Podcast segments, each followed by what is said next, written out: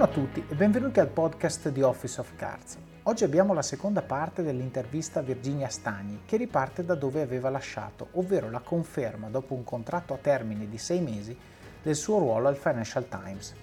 Oggi parleremo di comunicazione, del suo ruolo nella società, nello shaping delle menti di milioni di persone e parleremo di quello che Virginia ha fatto e sta facendo per portare innovazione al Financial Times.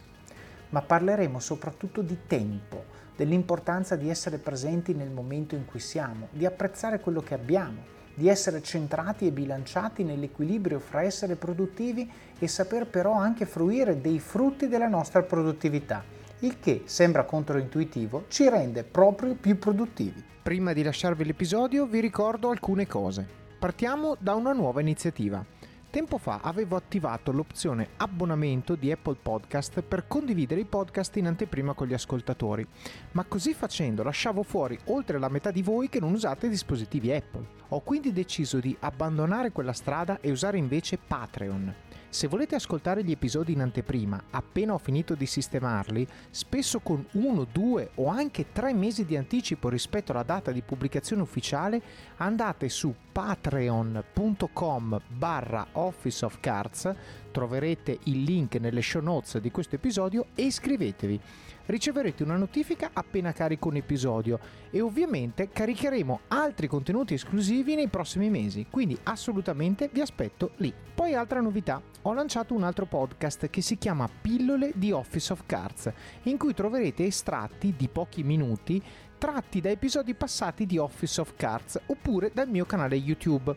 Se avete scoperto da poco questo canale, Pillole è un modo per farvi un'idea dei contenuti di ciascun episodio, di tutti gli episodi vecchi, una sorta di trailer se volete. Se vi piace un contenuto potete andare a sentire l'episodio completo da cui è stato tratto, così da cogliere appieno il senso della frase inserita nel suo contesto.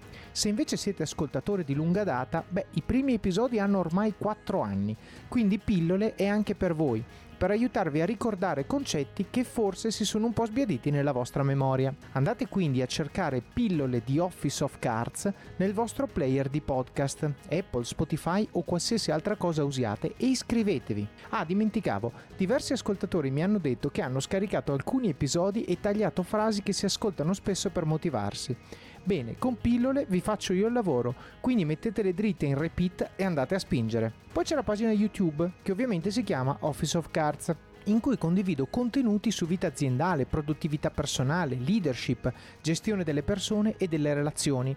Ad esempio, troverete video su come fare slide perfette, come ottimizzare la vostra routine mattutina, pratiche per il biohacking e molti altri temi che mi rendono efficiente e produttivo e che sono certo possono essere molto utili anche a voi. È un canale che mi permette di esprimere i concetti che imparo in una forma diversa, non solo audio, ma condividendo anche schermate, grafici, foto, video.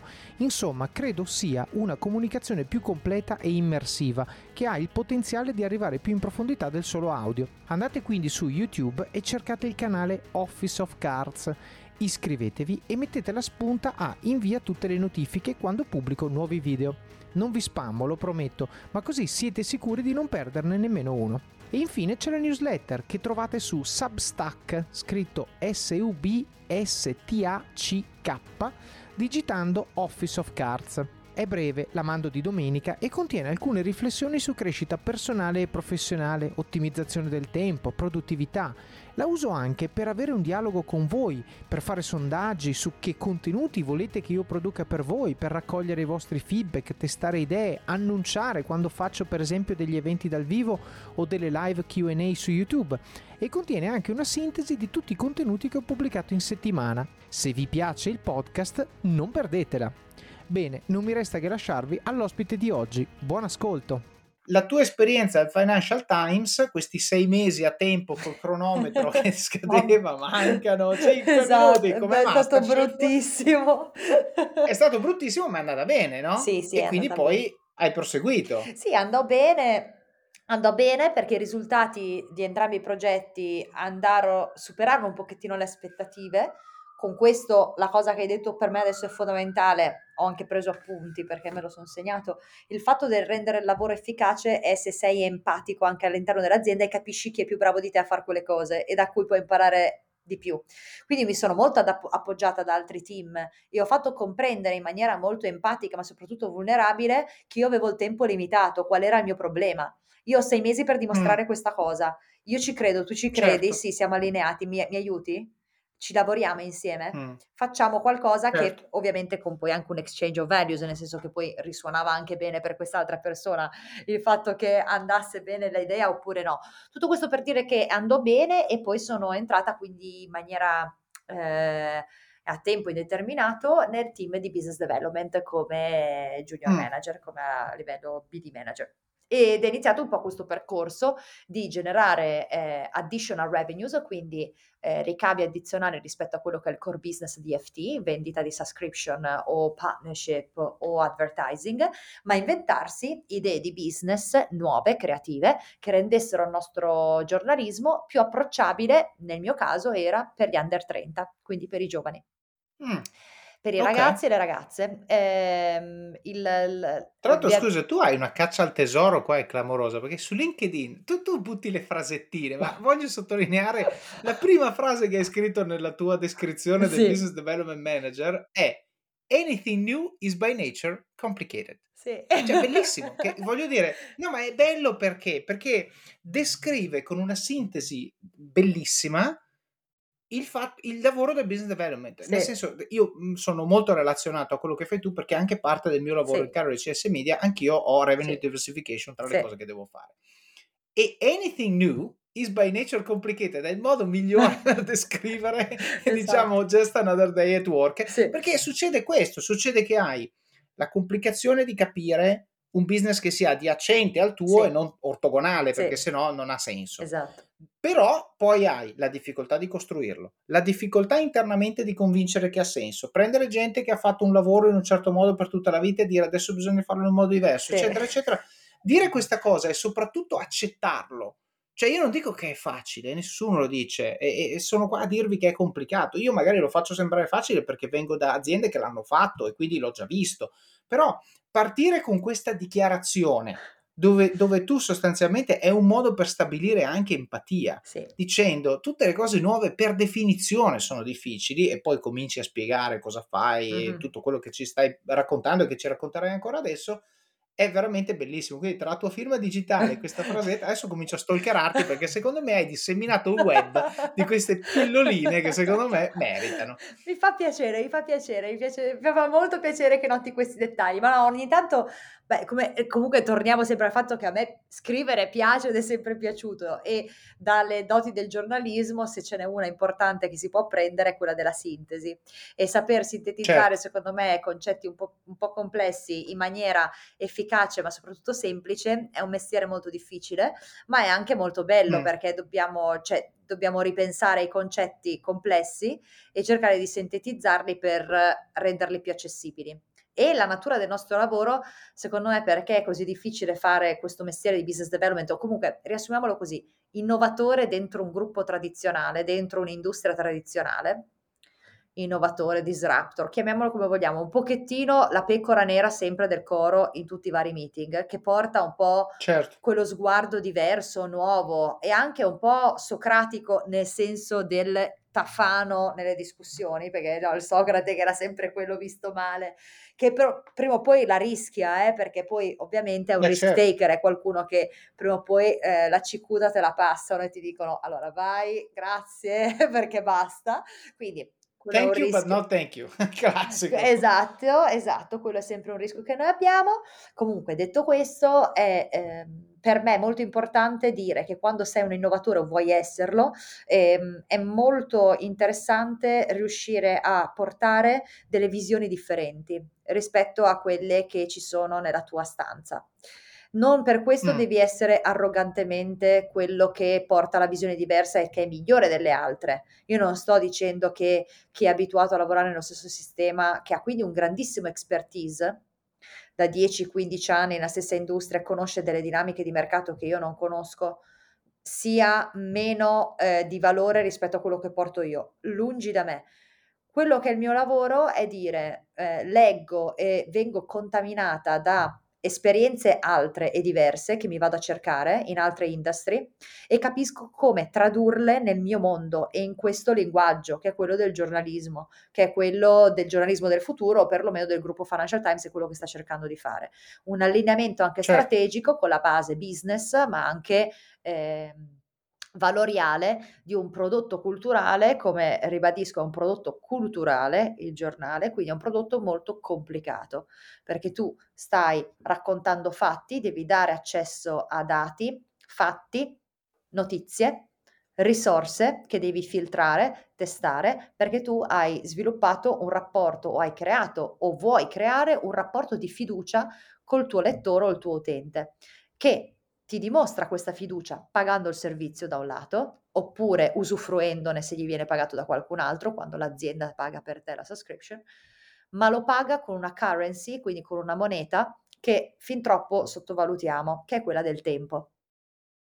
Certo. E questa currency del tempo, che è fondamentale per l'equilibrio work-life balance, deve essere eh, scambiata per un servizio eh, di cui io mi fido, ma soprattutto efficace ed efficiente. Non per questo non vengono fatti più gli articoli lunghi di approfondimento che se tu vuoi ti vai a leggere, ma devo comprendere veramente da vicino la persona di cosa ha bisogno e perché si approccerebbe o istituirebbe con me giornale, con me prodotto culturale, un rapporto di fiducia. Mi fido di te e di quello che tu dici, quindi io leggo te.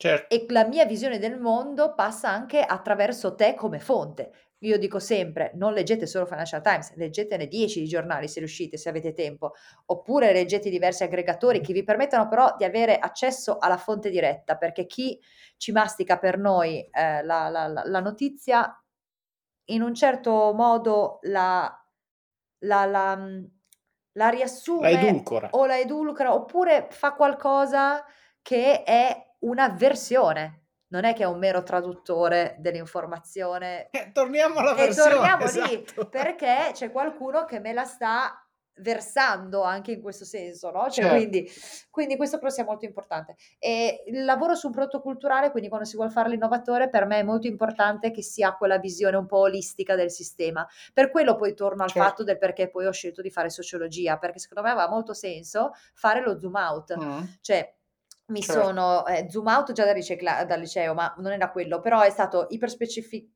cioè mi specifico nell'ambito economico per economia, arte, comunicazione, però ho fatto, scusate, per eh, economia e management per arte, cultura e comunicazione. Quindi ho fatto comunque la base di economia e management come tutti gli altri in bocconi, però noi eravamo un po' quelli fricchettoni perché facevamo le cose un po' di arte, eh, le no profit, gestione dei musei, gestione dei giornali, eccetera, eccetera. Ma quindi stavo già andando in iperverticalizzazione, cioè era eh, la parte del giornalismo anche comunque c'erano corsi sulla storia del giornalismo, chi poteva e voleva si poteva anche insomma andare a specializzare nell'ambito giornalistico.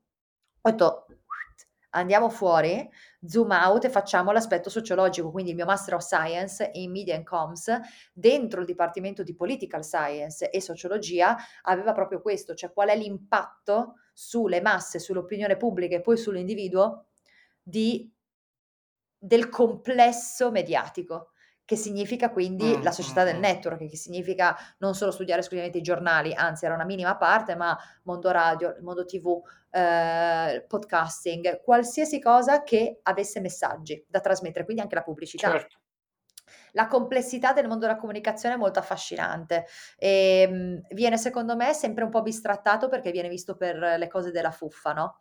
Il mondo della certo. comunicazione, certo. così rispetto al mondo finance, il mondo dei numeri, il mondo insomma degli mm-hmm. ingegneri. Veniamo visti sempre come quelli un po' più così filosofeggia- filosofeggianti. Io invece credo che mm. ci sia un ottimo impatto che, intellettuale di questo mondo che ha un forte impatto poi su decisioni anche economiche e politiche. Pensiamo un tweet scritto bene o scritto male che impatto ha su Wall Street. E io... Vedere Elon Musk per, per referenza. Esatto, non volevo.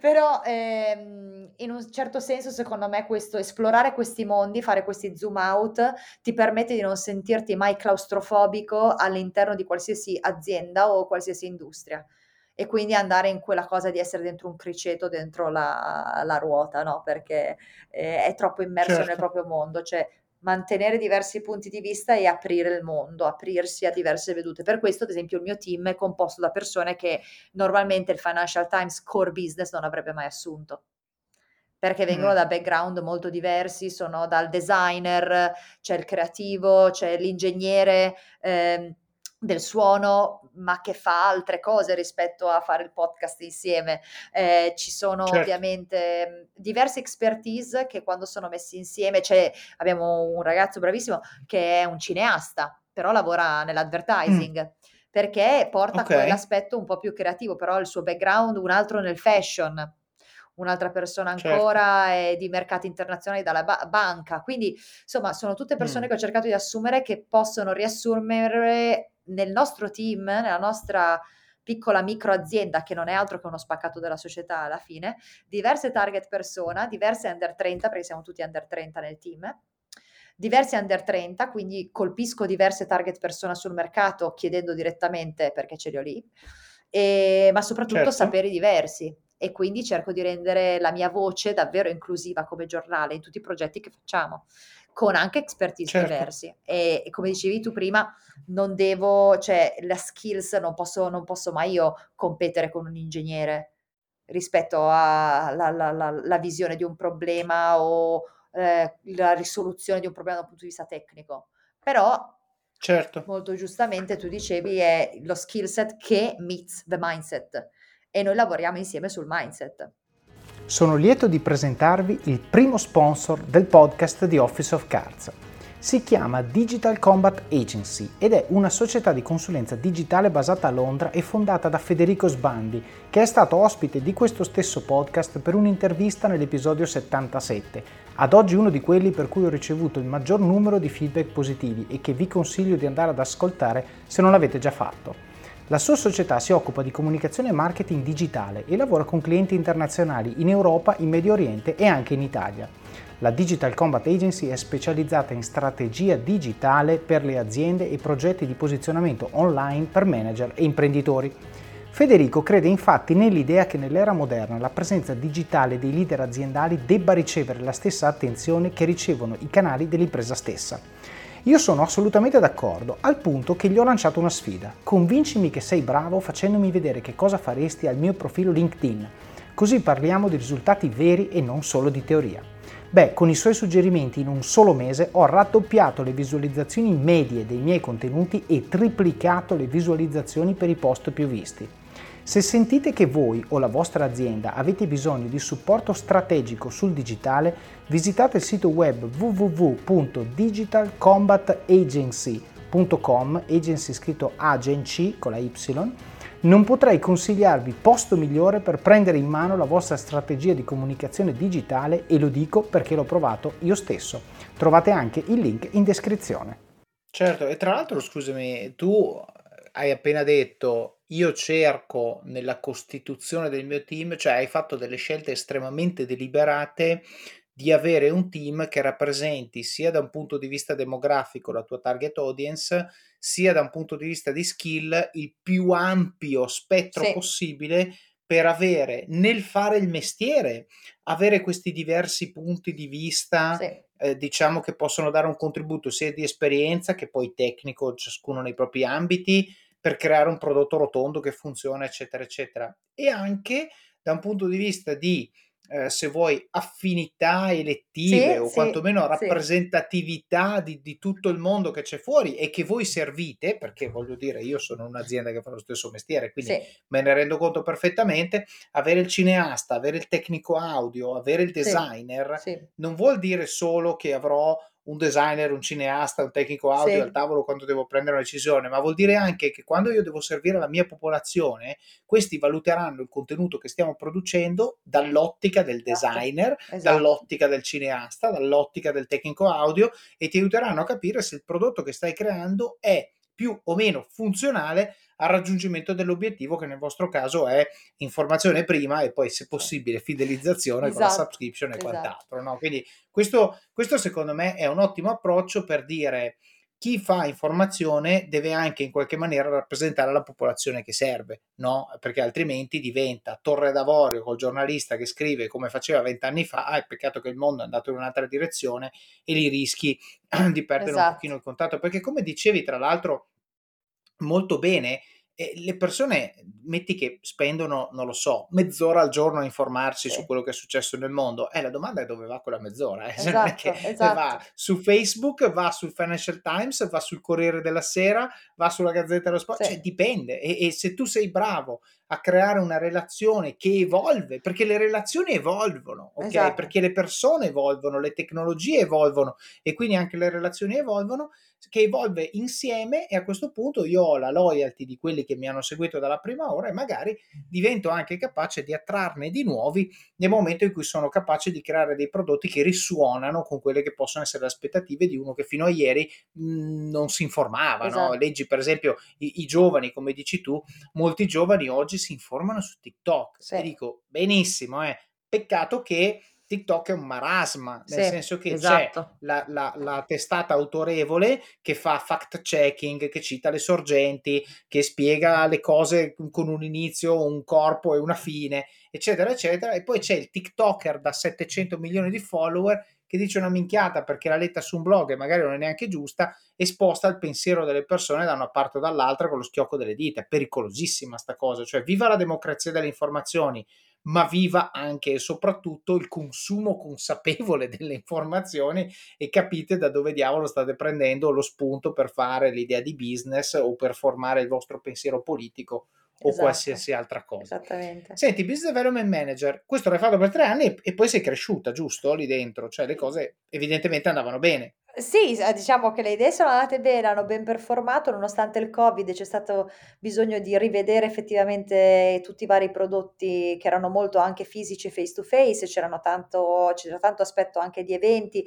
Ho sviluppato questo piccolo dipartimento within Business Development che è FT Talent, che è appunto un pochettino la fucina di talenti politecnici per renderli pronti a mercato FT, ma soprattutto anche per il mercato esterno. Quindi quello che facciamo è una specie di talent eh, acquisition funnel, quindi cerchiamo grandi talenti per non tanto istruirli, ma dare accesso al nostro network di aziende e porre eh, ragazze e ragazzi, specialmente da background diversi, quindi parlo di persone anche da background un po' più difficili da un punto di vista economico, da un punto di vista sociale, cerchiamo di offrire in maniera, qua vuol dire anche sostenibilità, eh, cerchiamo di offrire il nostro network di grandi aziende, quindi di grandi opportunità che spesso non vengono incontrate da questo talento perché torniamo a quel problema di prima, non tanto perché non ha talento, ma semplicemente non riesce a trovarsi nel posto giusto e vorrebbe esserci. Noi siamo il posto giusto. E questa cosa, scusa, è stata top down, l'azienda no. ha deciso di no, o bottom up? Avete visto che c'era un'opportunità, avete spinto voi per farla? Questo è uno di quei progetti che ho picciato dopo quell'anno che osservavo come okay. intern. Ehm, ed è stato il primo banco di prova, è stato fare un eh, progetto del genere su 50 ragazze e ragazzi, solo 50, eh, nel 2018. Mm. E lo picciai appunto a, poi al CEO anche di, del Financial Times, cioè feci la presentazione, gli piacque molto e dissi che appunto era un ottimo modo per rivedere la nostra brand perception, quindi non essere solo un provider di news, ma anche una piattaforma per il lavoro. Ma piattaforma per il lavoro non qua c'è il job ad che ti dico dove andare a lavorare, ma molto diversamente ti voglio preparare per quell'untrainable skills, quella roba che dicevamo prima, mm. molto importante. Ti devo preparare al mondo del lavoro per farti vedere il mondo reale. Dove sta andando il mondo del banking? Tu sei interessato a entrare in un mondo della banca? Mm.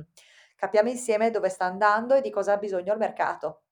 E secondo me sviluppare i talenti è un sviluppare i talenti, sviluppare il capitale umano e generalmente quindi creare nuovi posti di lavoro, perché alla fine se tu cerchi di portare talenti politecnici in altre aziende, stai anche creando nuovi ruoli, è fondamentale ed è quasi un, mi viene da dire, uso una parola un po' forte, è un dovere sociale che ogni azienda ha e dovrebbe avere. Ed è una domanda, ma mm. soprattutto è una mm. progettualità che qualsiasi manager, persona che ha capacità, mhmm, sia di budget, quindi ha soldi da spendere e può spenderli, ma soprattutto Certo. ha una visione un po' più di lungo termine del suo lavoro è doveroso fare, perché l'impatto sociale, soprattutto per aziende grosse come le nostre alla fine, hanno un ruolo sociale non solo perché fanno informazione, ma anche perché danno accesso ad opportunità. E questa seconda cosa, certo. secondo me, è stata sempre troppo poco esplorata da FT, è una delle mie principali aree, insomma, di azione come business development, è proprio come rendo FT un ponte utile tra scuola, educazione e il mondo reale là fuori. Noi abbiamo accesso al mondo reale e l'accesso alla scuola, offriamo gratuitamente il nostro servizio alle scuole, accesso al mondo reale perché parlo con tutti i più grandi del mondo perché siamo Financial Times per questioni di contenuto, advertising lo certo. facciamo con tutti loro. Come faccio a dialogare la next gen con queste grandi realtà? Faccio del training certo. e le rendo pronte, creo un talent pool che poi offro in un certo senso, in maniera non di certo, non, non vediamola in maniera che passiamo data, è proprio fare incontrare all'interno sì, dell'ecosistema sì, Financial matching. Times, facciamo del matching certo. con questi ragazzi e le aziende. Perché è doveroso da parte nostra fare questo? Perché ci rendiamo utili. Il giornale diventa utile. Il giornale non è certo. solo una cosa che mi accorgo che mi è utile, quando cerco il lavoro, quando devo essere informato, quando non devo fare figuracce a un, a un appuntamento, eccetera, eccetera, o quando devo fare impress a girl or a boy in un date, ma certo. sono un utente. E secondo me dobbiamo elaborare un po' di più questo concetto, che non è più un lettore passivo, ma è un user. User is certo. using content, utilizza il contenuto per informarsi, ma deve arrivare ad utilizzare anche la mia piattaforma. E la piattaforma, questo è certo. molto interessante come media group perché è una vera diversificazione de- del proprio prodotto. Chiaro, è una polizza di assicurazione contro il rischio di essere percepito come una commodity. Perché la gente ci vede, ci vede un valore reale, quindi alla esatto. faccia della business diversification. Qui in eh. realtà tu quello, tu quello che hai detto lo voglio, lo voglio astrarre, anche se chiaramente è molto vero nel vostro caso, però è un, è un po'. Io, da mar- io faccio marketing, no? Eh, cioè da marketing tu devi ricordarti una cosa, no? a me piace molto citare Seth Godin perché ha questa capacità di, di dire tre parole e, e, ti ha schiaffeggiato 28 volte, no? E c'è la sua newsletter che ne manda anche tre o quattro al giorno, cioè lui quando gli viene in mente qualcosa scrive due righe e le manda, no? Io sono iscritto, ce n'era una il cui titolo è Price is a Story. E, e poi la leggi e, e lui spiega, proprio lapidario, dicendo il prezzo di un qualcosa è la storia che tu racconti a te stesso con o meno l'aiuto del marketing dell'azienda che ovviamente vuole raccontarti un determinato tipo di storia, no? vuole raccontarti le feature, vuole raccontarti sì. come ti senti quando hai quell'oggetto, eccetera, eccetera, ma il prezzo di un oggetto è la storia che tu racconti a te stesso per giustificare il fatto di spendere quei soldi per avere un valore che tu percepisci essere pari o superiore rispetto ai soldi che stai spendendo.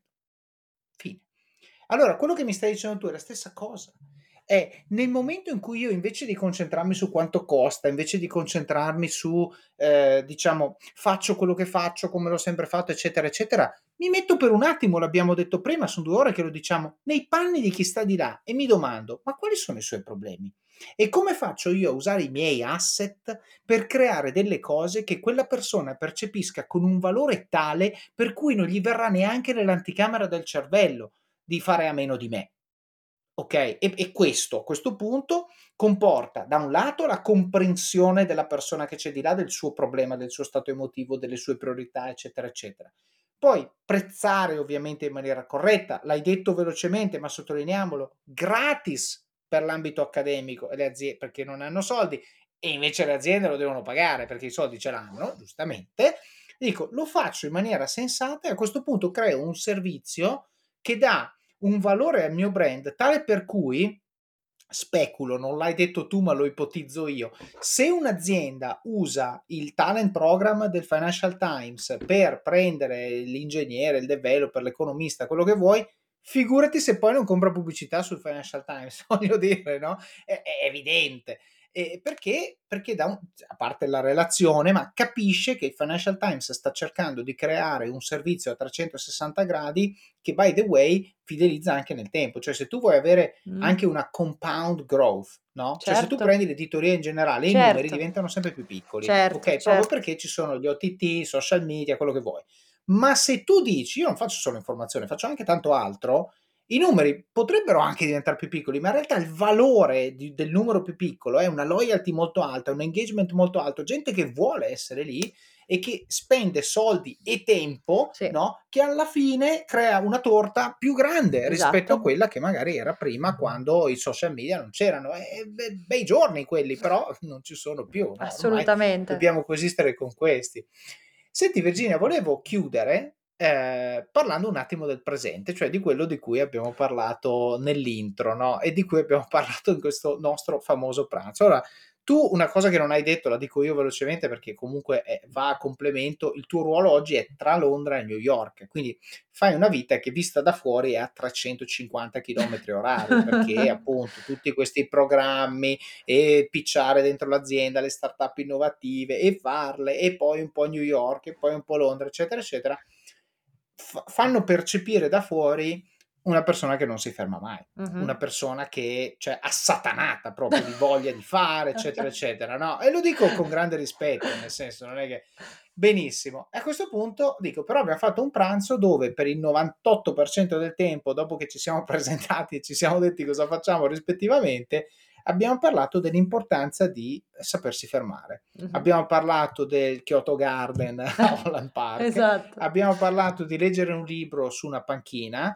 Abbiamo parlato della capacità di fermarsi anche ad apprezzare uno show televisivo una sera e quindi dire mi prendo questo tempo per me, eccetera, eccetera. Abbiamo parlato anche dell'importanza di crearci un network di persone che come noi apprezzano queste cose perché altrimenti il rischio è quello di venire succhiato nel vortice no? della iperproduttività fine a se stessa e che poi alla fine inaridisce.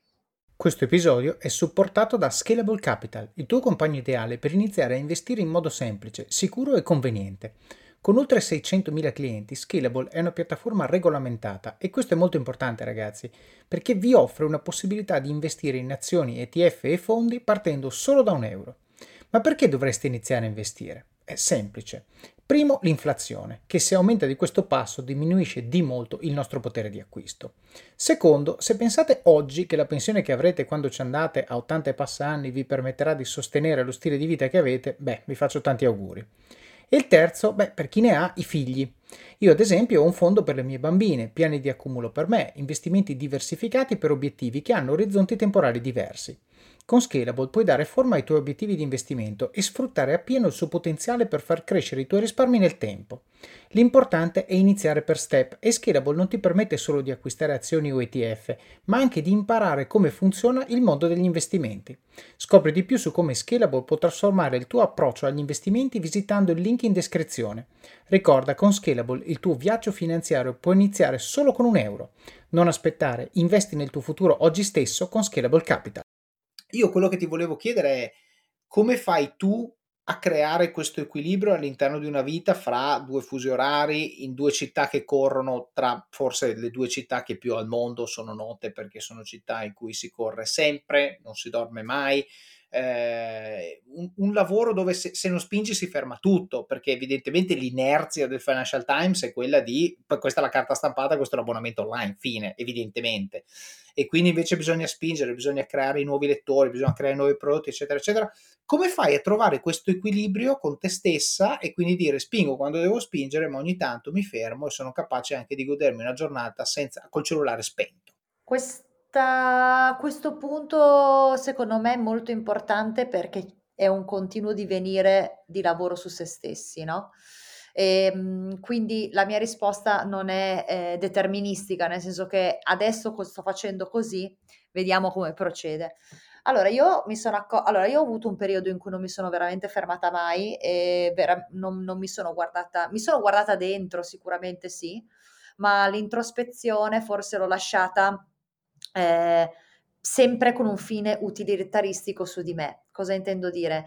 Rifletto sulle cose che sto facendo perché voglio scrivere un libro. E ho scritto il libro durante il Covid. Quindi, ad esempio, per me il Covid mm. è stato uno dei periodi più impegnati al mondo perché lavoravo nella, nella mia, lavoravo più scrivevo un libro, più facevo tutte le altre mie cose, musica e altro. Quindi per me eh, adesso, forse crescendo, forse anche con il fatto che sono sei anni che faccio questo lavoro, con tutte le sfaccettature, abbiamo fatto tutto il percorso abbastanza nei dettagli per capire i diversi punti, sono in questa fase in cui non dico che ehm, ho bisogno di meditare un po' sulle cose che sto facendo, perché le cose che sto facendo mi sono sempre state molto chiare, sto capendo meglio il come.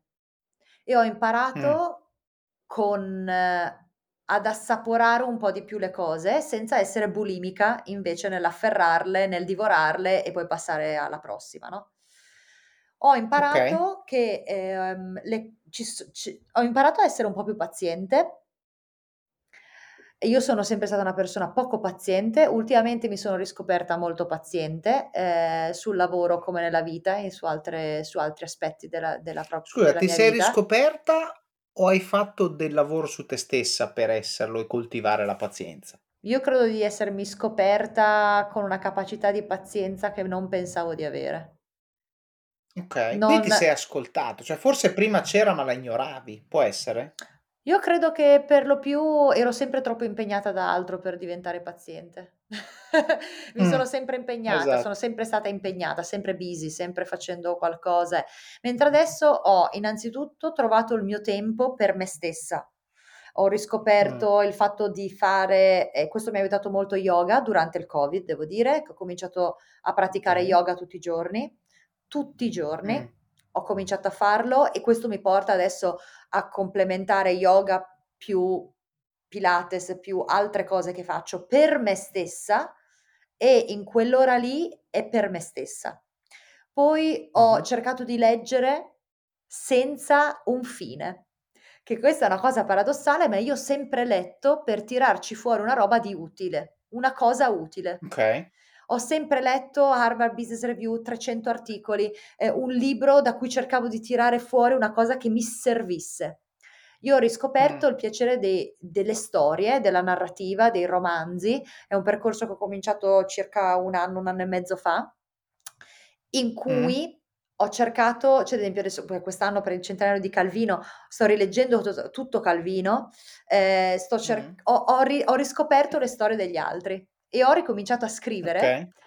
Scrivere okay. però, no, io ho sempre tenuto un journal, che è un diario del mm. lavoro, cioè mm. le cose che stavo imparando al lavoro, cosa stavo facendo e ogni giorno l'ho sempre scritto. Adesso compenso mm. anche con un diario di Virginia, Virginia, non Virginia che lavora. Okay. E questa okay. cosa mi sta permettendo di trovare i miei tempi per fare altro, ma anche per pensare. Mh. Ho cercato di ritagliarmi il tempo per pensare. Poi tu mi chiedi: "Ma come Mh. fai comunque impegnato i fusi?" Corro sempre. Ho imparato anche però a essere molto efficace ed efficiente. Ho più Mh. persone che lavorano con me, posso delegare, cosa che non sono mai riuscita a fare da brava control freak, non riuscivo a delegare. Adesso ho imparato invece a delegare e affidarmi perché ho scelto queste persone perché mi fido di loro, non posso passare il mio tempo a certo. controllare, scannerizzo, mm. ma devo anche ritagliarmi il tempo per eh, strategicamente pensare a quello che stiamo facendo. Quindi tanto del mio tempo eh, è speso a capire il mercato, a parlare con diverse persone in ufficio e non solo, conoscere più persone possibili per mhmm, insomma trovare le cose, delle sintesi per il nostro giornale, ma semplicemente anche per le idee che stiamo portando avanti nuove e soprattutto ho, ehm, sono diventata molto brava a prioritizzare. Mh. Se... Quindi sostanzialmente stai dicendo che hai creato tramite la delega, tramite dei processi di revisione sì. incastrati in certi sì. momenti, tramite diciamo efficientamento nella prioritizzazione, eccetera, eccetera, hai creato lo spazio all'interno delle tue giornate per mettere delle attività, lo yoga, il journaling eh, e altre cose che ti servono per riuscire ad avere maggiore equilibrio. Quindi sì. alla fine dici la produttività è uguale, ma uso il tempo in maniera più efficiente e quindi sono riuscita ad, avere, ad aumentare sì. anche non solo la produttività, ma il mio equilibrio Sì. psicofisico, diciamo. Assolutamente, la produttività devo devo ringraziare questo luogo di lavoro che mi permette di fare questo, perché ha un'ottima flessibilità, smart working è ben accetto, benché io venga molte volte in ufficio, spessissimo, anzi sono sem quasi sempre in ufficio perché mi piace stare a contatto con le persone, mi serve, mi serve soprattutto. Ehm, Certo. però ho la possibilità che se mi devo alzare alle 5 perché ho una chiamata con l'Asia, se dalle 9 alle 11 voglio andare a Kyoto Gardens a farmi la corsa e leggere il libro, lo posso fare perché mi gestisco io il tempo. Se ho già lavorato 4 Certo. ore, le altre 2 le le gestisco io.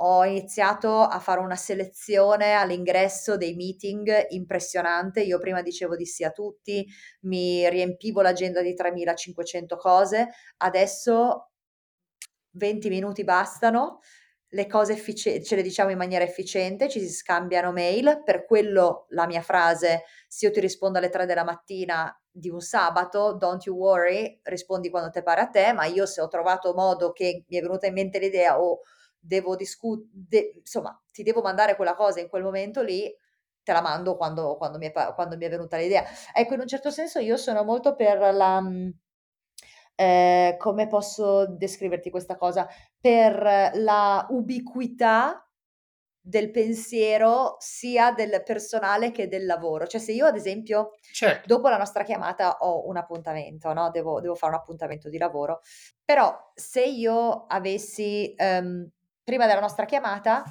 ho fatto altri appuntamenti, ma nel mezzo della giornata, se ho bisogno di prendermi mezz'ora per, ehm, scrivere un articolo che non è prettamente inerente a quello che sto facendo in quella giornata, ma è una cosa necessaria che mi fa stare bene, ho quella libertà di farlo.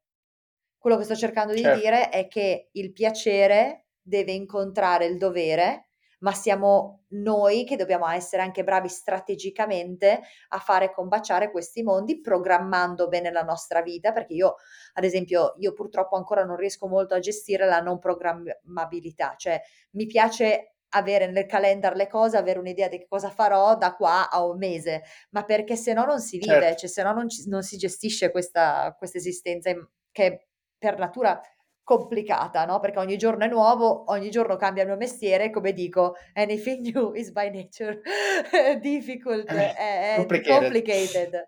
So, ehm, questo. Io i incito veramente tanto le persone a sapersi prendere gli spazi per se stessi e non venire Certo. mai, mai associati solo ed esclusivamente al lavoro che svolgono, perché non c'è cosa di più innaturale. Tu sei l'umano che si esprime anche sul lavoro. Poi voi mi direte: "Eh, se io Certo. devo sta 3 ore nel meeting non mi venire a dire che posso fare altro." Sì, però la tua testa può anche andare un attimo a un altro ritmo, cioè tanto l'attenzione lo sappiamo tutti, dura i primi 20 secondi, poi il massimo dell'attention span son 20 minuti, proprio massimo, massimo, massimo se vogliamo arrivare.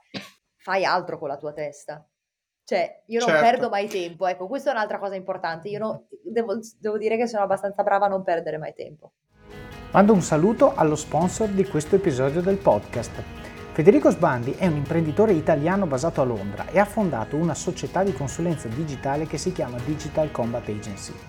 Federico è stato intervistato da me proprio in questo podcast e l'esperienza è stata talmente positiva che è voluto tornare qui con un piccolo spazio pubblicitario. Ha maturato un'esperienza internazionale lavorando a San Francisco, in Irlanda e facendo da consulente ad aziende quotate e grandi gruppi internazionali. Potete ascoltare i dettagli di tutte queste storie nell'episodio 77 di questo podcast. Una particolarità di Federico è che da consulente si è specializzato nella cosiddetta digital leadership, cioè nella gestione della presenza online dei top manager di aziende. Crede molto nell'idea che nelle loro strategie digitali di comunicazione e marketing le aziende debbano integrare sempre di più canali aziendali e canali dei propri leader. Se sentite che voi o la vostra azienda avete bisogno di supporto strategico sul digitale, contattate Federico su LinkedIn. Lo trovate facilmente cercando Federico Sbandi su LinkedIn. Trovate anche il link nella descrizione di questo episodio. Brava, e su, e su questo adesso parto col mio jacuzzi perché io qua mi inalbero sempre il mio tema, il mio cavallo di battaglia. Allora, quando l'essere umano medio ha sti 20 minuti liberi, cosa fa? Apre Facebook, apre Instagram, apre TikTok e, e si fa risucchiare nel vortice di nulla, no? Eh, Che, che alla fine di quei 20 minuti ti senti arido, perché è come meaningless sex, cioè devo usare questa metafora, cioè non ti, è come la walk of shame che fai il sabato mattina dopo che il venerdì sera hai fatto una cosa che sai che non dovevi fare. E torniamo a quello che dicevamo prima le persone che non si rendono, ci sono tante persone che vivono in denial, cioè non lo vivono come un problema, ma come dicevo prima, io sono profondamente convinto che uno che appena ha 5 minuti apre Facebook sia una persona che alla fine non può essere contenta, anche perché il social media è disegnato per farti vedere una vita che non potrai mai vivere ok? Perché ti tiene attaccato al telefono, perché se ti facesse vedere le miserie del mondo e basta, oppure gente esattamente come te, ieri sera stavo leggendo un libro, sto, sto leggendo un libro, The Subtle Art of Not Giving a Fuck, eh, di Mark Manson, sì. bellissimo, sì.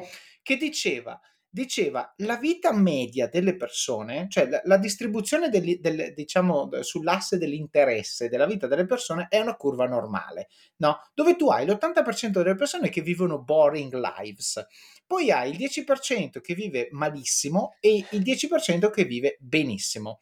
Il problema è che se io nei social media ti facessi vedere la boring life del tuo vicino di casa, tu non staresti su social media. E siccome social media vuole il tuo click, vuole il tuo minuto, vuole il tuo tempo, perché altrimenti non campa, che cosa fa? Ti fa vedere l'aspirational, no? la certo. foto delle Maldive, l'acqua azzurra e il giardino, il vicino sempre più verde. Bene. Invece quello che ha detto Virginia è, appena avete quei dieci minuti, trovate un modo per esprimervi Esprimere vuol dire creare qualcosa, anche se questa creazione vuol dire creare righe su un pezzo di carta, su un documento Word, dove diavolo vuoi. Ma quando tu consumi Facebook non ti stai esprimendo, stai assorbendo, che è una cosa arida, ti atrofizza il cervello. Quindi il mio jacuzzi si conclude dicendo, a parte che ho fatto un videocorso, chi lo vuole lo, lo compri, dove può farsi il corso su come fare essere sicuro di avere sempre qualcosa di utile da fare appena ti si creano 10 minuti nella tua giornata, fosse anche in coda all'ufficio postale. Però il concetto di fondo è cerca di riempire il tempo che, ti, che c'hai nelle giornate, può essere durante la riunione noiosa che il cervello si stacca, può essere in coda all'ufficio postale, può essere sulla metro, sull'autobus, in transit, eccetera, eccetera, di riempirlo con attività espressive che ti impongono di creare qualcosa, anche fosse per te stesso, perché il tuo journal non lo legge nessuno, lo leggi tu, però mi aiuta a chiarire le idee, hai detto, mi aiuta a eh, diciamo mettere le cose in prospettiva e anche un bel detachment per le cose che magari ti fanno arrabbiare, scrivere cosa ti ha fatto arrabbiare già ti fa passare la rabbia. È vero. Ok? È e queste cose esatto. ti permettono di avere meno stress, ti permettono di invecchiare di meno, riducono i rischi di malattie cardiovascolari, cioè ragazzi, per favore, ok? Questo è veramente molto, quello che hai appena detto Virginia è veramente molto importante perché la gente oggi cosa fa? Cerca sempre il path of least resistance ed è cos'è più facile prendere il tuo journal e cominciare a scrivere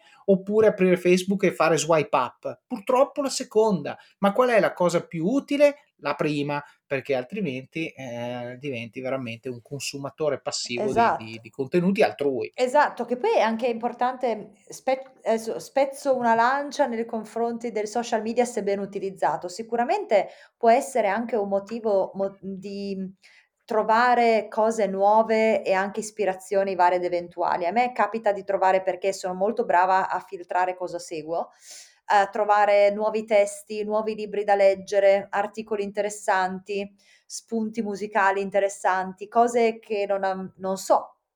E questo quindi mi permette di esplorare cose che se io rimanessi solo nel mio nucleo, nel mio mondo, no, non potrei fare. Però di certo è una giusta compensazione. Am- io ammetto che sui social, ad esempio su Instagram, mi piace molto ehm, eh, a parte condividere delle cose belle che faccio, ma perché ho comunque amici disseminati in tutto il mondo ed è il modo per rimanere un po' tutti aggiornati l'uni con gli altri, ma anche condividere, non so se c'è qualche, appunto, qualche contenuto interessante, consigli di lettura, ma con, senza fare alcuna arrogante. La, spero, spero davvero venga percepito così. Quello che cerco sempre di dire è: io sto leggendo questo, lo sto trovando utilissimo if you want have a look, oppure qualcosa che mi, mi sta servendo, no? mi, pi- mi, piace condividerlo. E devo certo. dire che ci sono altre persone che mi ispirano sempre a fare meglio o a trovare nuove cose. Poi, ovvio, poi anche secondo me è giusto eh, condividere eh, la parte eh, positiva della propria esistenza, c'è chi anche lo fa della parte negativa ed è totalmente legittimo, però è il giusto tempo per tutte le cose, no?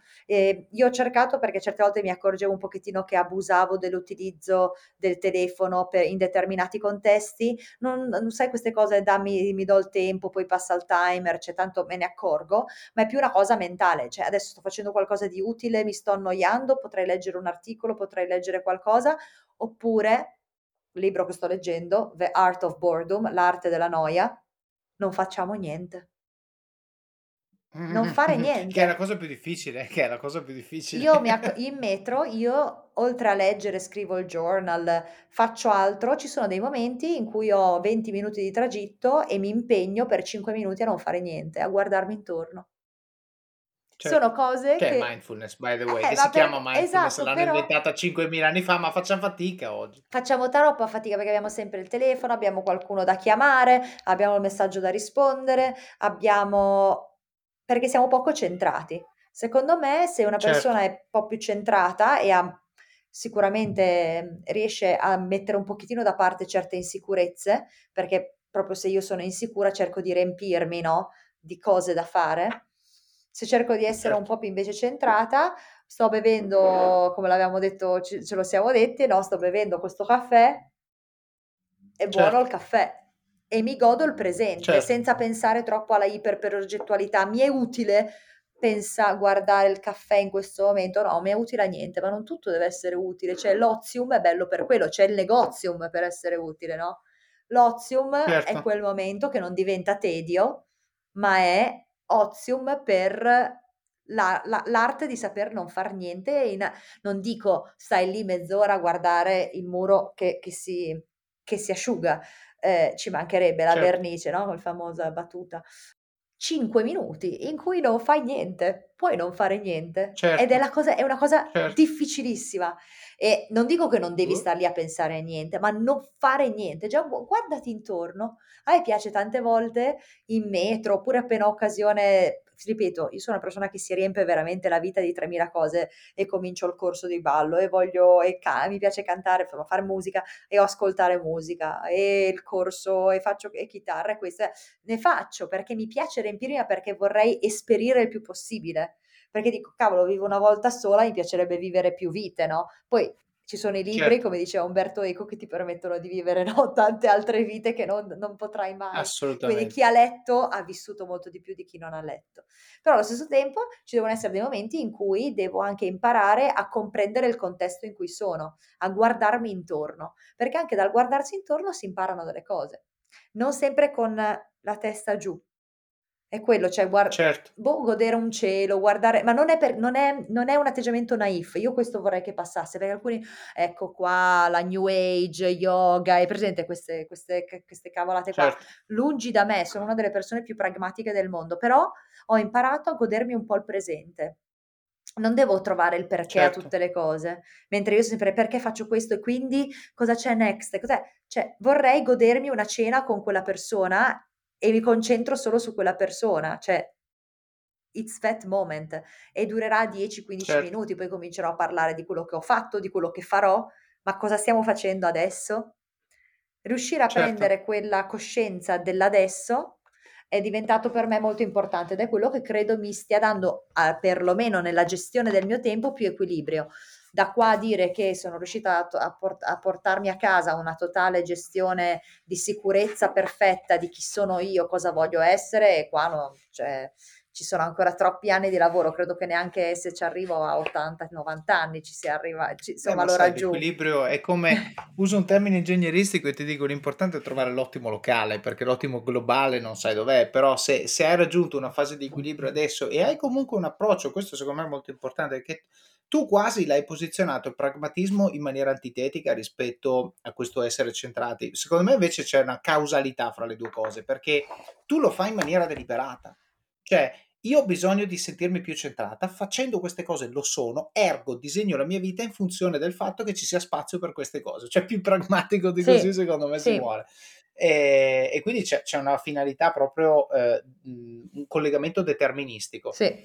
Detto questo, secondo me è anche molto importante dirci, cioè non, è, non conta tanto quello che fai, fai il journaling, fai la mindfulness, fai la meditazione, fai yoga, fai quello che vuoi, ma conta il fatto che e, e questo anche studi medici lo dimostrano, se, se tu sei capace, cioè la tua capacità di essere lucido nelle riflessioni che fai quando usi il tuo cervello mm-hmm. è fortemente influenzata dalla tua capacità di staccare il cervello una volta ogni tanto e non solo quando dormi, ma anche il fatto di dire se tu sei in grado per 10 minuti di meditare, riesci nel momento in cui devi fare recruiting de- dei tuoi neuroni per metterli su un problema, riesci a farlo in maniera molto più efficace rispetto a uno che invece è sempre, soprattutto nel caso appunto di consumo passivo di informazioni, eccetera, eccetera, fai molta fatica perché non riesci, non riesci a concentrarti, non riesci a stare su un problema per più di tre secondi, ti stufi perché sei abituato che tanto fai swipe up nel momento in cui quella roba che vedi non ti interessa, passi a quella dopo. Questo... Tu, tra l'altro, voglio sottolinearlo, hai detto una cosa molto importante prima, hai detto io sono molto bravo a filtrare le cose che io infatti non ce l'ho con i social media, ce l'ho con chi li usa in maniera passiva e poi hai detto anche un'altra cosa, hai detto è il mio modo per rimanere collegata con gli amici sì. che ho intorno al mondo. Infatti io critico quelli che condividono sì. le foto di quando sono andati in bagno ieri e nel loro network c'è solo gente che abita a 10 km da casa loro, perché in quel caso diventa voyeurismo,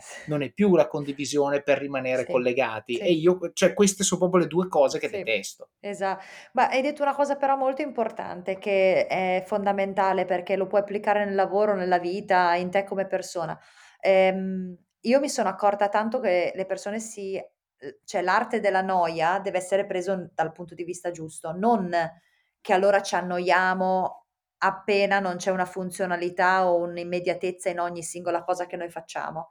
Io mi sono accorta che tante persone cercano, a parte eh, la cosa che dicevi prima, ve, la, il minor sforzo possibile in tutte le cose, cioè le cose eh, Leo Longanesi disse e vissero, fino e vissero infelici e scontenti perché eh, il fatto di, di, voler forse accontentarsi no? anche del, di quello che ti appare più facile e, ti, e hai davanti no? ed è più raggiungibile, è la cosa dove ci, devi mettere meno sforzo, secondo me porta sempre a dei risultati molto mediocri.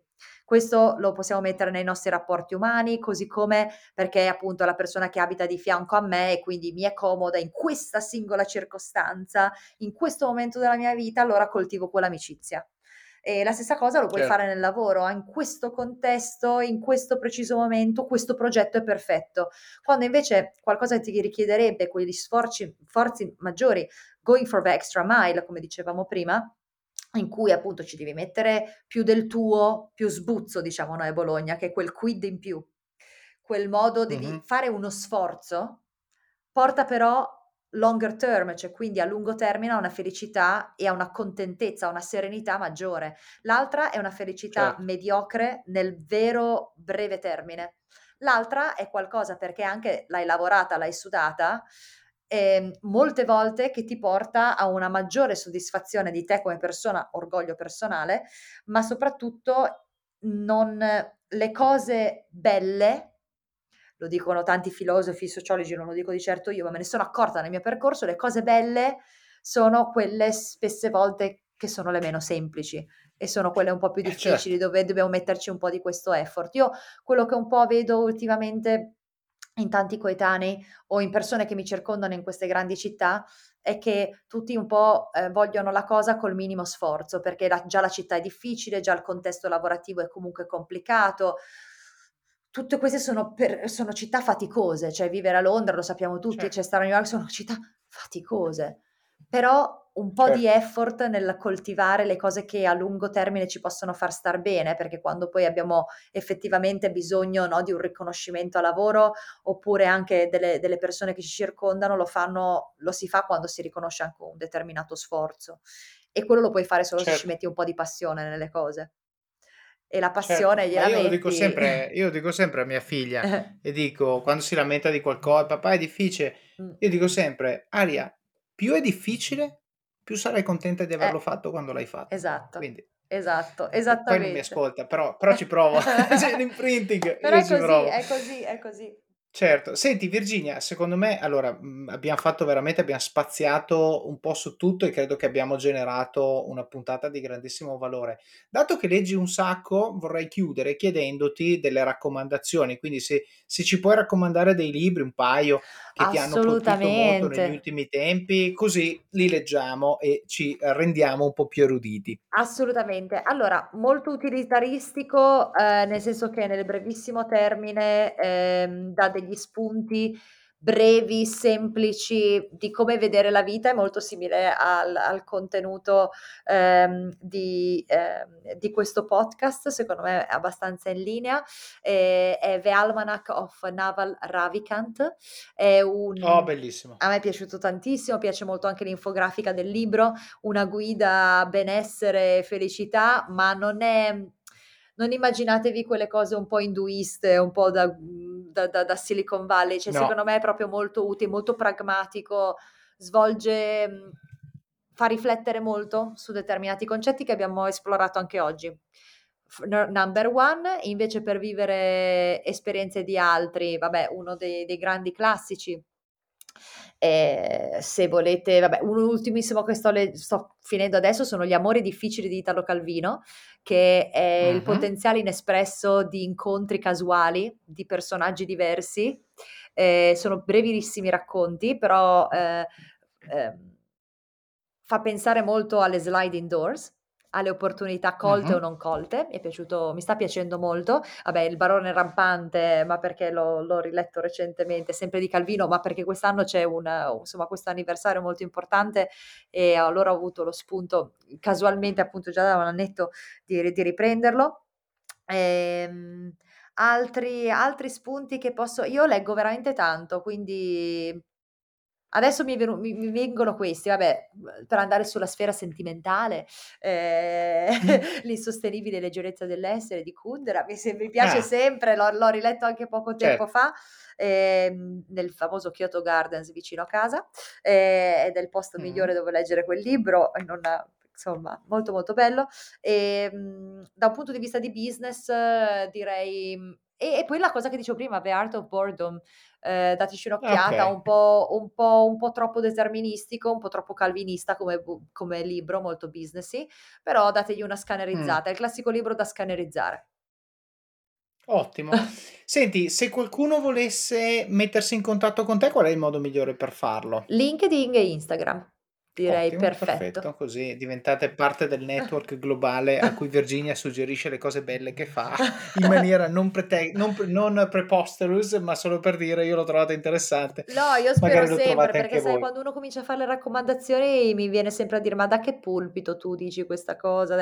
Beh, ma sai, da secondo me il lettrice. wording matters, perché un conto è dire: "Te lo raccomando" Mh, e allora lì io quando raccomando qualcosa non lo raccomando mai orbi et orbi, ma lo raccomando a una persona specifica perché mi sono preso la briga di capire la persona, il problema che ha e come fitta con quello che ho da sì, raccomandare.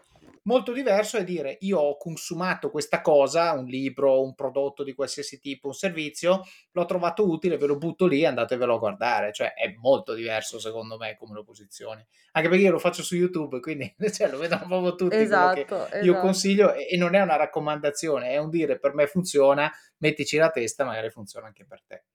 Va bene, Virginia, grazie veramente del tuo tempo e di questo di insomma, di tutto quello che hai condiviso, secondo me è molto su cui riflettere e spero che ci rivedremo di nuovo, ehm, a Milano alla tua Spero prossima anch'io. sortita Andremo nell'altro posto in cui ti volevo Okay. portare, così proviamo un po' a entrambe le sponde, ma il posto, ripeto, non dico il nome, così andate a vedervi le show Esatto. notes, lo metteremo lì, così potete provarlo anche voi se passate dalle parti di Milano. Grazie ancora Virginia. Grazie mille a te, è stato davvero un piacere confrontarmi con te. Grazie, grazie di questa opportunità. Ciao, grazie. Ciao. Ed eccoci qui, dopo questa seconda parte della mia chiacchierata con Virginia, davvero ricchissima di spunti.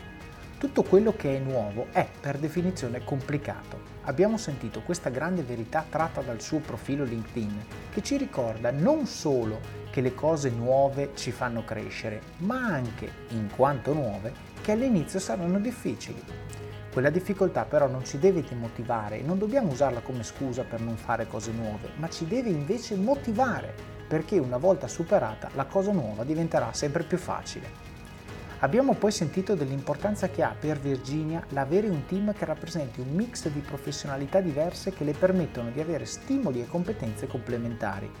E questo è vero anche nella nostra vita. Dobbiamo circondarci di persone e stimoli diversi per poter arricchire il nostro network e conseguentemente il pool da cui possiamo attingere per crescere e a cui chiedere supporto in caso di bisogno. Interessantissima anche la riflessione che fa Virginia sul ruolo del giornale non solo come mezzo di informazione, ma anche come piattaforma con valenza sociale orientata alla sostenibilità, sia del mezzo stesso che dei suoi utenti e clienti. Abbiamo poi approfondito il tema del tempo, con e per noi stessi, l'importanza di essere pazienti, di creare tempo e spazio nelle nostre giornate per prenderci cura di noi stessi. Abbiamo discusso di come Virginia abbia dato valore al tempo per pensare, tempo per scrivere un suo diario, tempo per riflettere su quello che impara, tempo per alzare la testa ed essere strategica, analizzare il mercato, coltivare network dentro e fuori dall'azienda. Le due chiavi per poter creare questi spazi sono stati la delega a persone di fiducia che quindi ha saputo assumere e delle quali ha saputo circondarsi e la capacità di prioritizzare l'allocazione del suo tempo. Come sempre vi invito a praticare gratitudine a chi vi aiuta. Spesso gli ospiti del podcast mi scrivono qualche settimana dopo che ho pubblicato l'episodio condividendo messaggi che hanno ricevuto da voi, messaggi di apprezzamento per l'episodio, per la loro storia e per quello che vi ha insegnato. Fatelo, mi raccomando. Il podcast vive anche di questo, vive di emozioni positive, di persone che imparano, che crescono, di ringraziamenti, di collegamenti tra persone nati quasi per caso questo in realtà è un consiglio molto più ampio. Se qualcuno fa qualcosa per voi, qualcosa che vi fa crescere e vi rende migliori, ringraziatelo. Renderete la sua giornata, come spesso accade con le mie quando mi scrivete, migliore. Passiamo ora al supporto, la fase in cui siete voi i protagonisti e in cui dimostrate con pochi e semplici ma significativi gesti quanto impatto abbiano questi contenuti nel vostro quotidiano e quanto sia importante per voi che il podcast continui a crescere. Quindi come fare? Il primo modo è Patreon ed è il primo link che trovate nelle show notes. Vi basta andare su officeofcards.com barra podcasts e cliccare questo episodio oppure andare su patreon.com barra officeofcards. Con Patreon potrete supportare questo podcast ed aiutarmi a renderlo migliore, sia in qualità che contenuti. In cambio avrete accesso esclusivo a tutti gli episodi appena sono pronti e altri contenuti esclusivi che caricherò solo per gli abbonati. Grazie di cuore a tutti gli iscritti a questo club di supporter. Il secondo modo, come detto all'inizio, è il canale YouTube in cui dovete iscrivervi per ricevere notifiche quando pubblico nuovi video. E ovviamente se vi piacciono interagite con il canale e fate capire a YouTube e alle persone che vedono questi video che sono contenuti che vale la pena guardare e magari anche condividere. Basta un like, un commento e l'algoritmo di YouTube dice Oh wow, questi contenuti generano engagement. Aspetta che li spingo un po' nei video suggeriti di qualche altro utente. Quel tipo di algoritmi sono stati il mio lavoro per anni, so molto bene come funzionano e quindi vi prego spingete. Il terzo modo è lasciare recensioni del libro Office of Cards su Amazon magari raccontando quali parti vi sono piaciute o quali tecniche e consigli avete messo in pratica e hanno avuto impatto nella vostra vita. So che molti di voi regalano Office of Cards ai loro amici. Chiedete anche a loro di lasciare la recensione del libro quando lo hanno finito. Il quarto modo sono le recensioni del podcast, sia su Apple Podcast, dove potete anche lasciare un commento, che su Spotify, dove potete lasciare solo le stelline. Ci mettete davvero 30 secondi, anche meno, ma è molto importante perché aiuta gli altri a scoprire e provare questo podcast. Il quinto modo, suggerite persone che vorreste io intervistassi o temi che vorreste io trattassi. Questo podcast lo faccio io, è vero, ma lo faccio per voi. Un po' come i regali che si dice debbano piacere a chi li riceve e non a chi li fa. Anche qui sta a voi aiutarmi ad aiutarvi e identificare temi o persone che ritenete possano fare bene a questo gruppo. Il sesto modo sono i link nelle show notes, in cui trovate i principali punti di cui abbiamo parlato in ciascun episodio. Tutti i link a cose che magari non conoscete per poterle approfondire. I profili degli intervistati, foto, materiali audio-video e link utili, a volte con codice di affiliazione, di strumenti che vi aiutano a crescere. Il settimo modo, prima di fare il vostro shopping su Amazon, mi raccomando va solo da web, quindi solo dal sito, dalla app non funziona, passate dalle show notes del podcast su officeofcards.com barra podcasts e cliccate sul link di Amazon oppure comprate uno dei libri che suggerisco nella sezione libri del sito, così aiutate voi stessi a crescere e anche il podcast, il tutto con un semplice clic. L'ottavo modo è parlare del libro e del podcast con le persone che vi stanno a cuore, amici, colleghi, parenti. Leggetelo insieme a persone alle quali tenete e discutetene come in un book club taggate il libro o l'episodio che più vi ha colpito sui vostri profili social, in modo che il numero più alto possibile di persone possa beneficiare di questi contenuti. L'ultimo, il nono modo, è il più importante di tutti. Mettete in pratica quello che avete imparato e dimostrate coi fatti che le cose di cui parliamo qui funzionano. Fatevi ispirare e contagiare dalle storie che sentite in questo podcast io intervisto persone davvero normali che però si applicano, si impegnano e lavorano sodo, raggiungendo così risultati eccezionali. Ed è una cosa che potete fare benissimo anche voi. Vivete al massimo, spingete sull'acceleratore, fate quelle benedette 30 flessioni al giorno, quella dieta, quel video, quel blog post o qualsiasi sia la cosa che nutre le vostre passioni e usatele come opportunità di crescita personale e professionale lo so che è difficile, ma è proprio nelle difficoltà che troverete crescita e successo. Decidete ora chi dovete diventare per avere successo e raggiungere gli obiettivi che vi siete prefissati. Il vostro domani inizia oggi e il vostro oggi inizia adesso. Vi auguro buon proseguimento di giornata e di settimana. Alla prossima!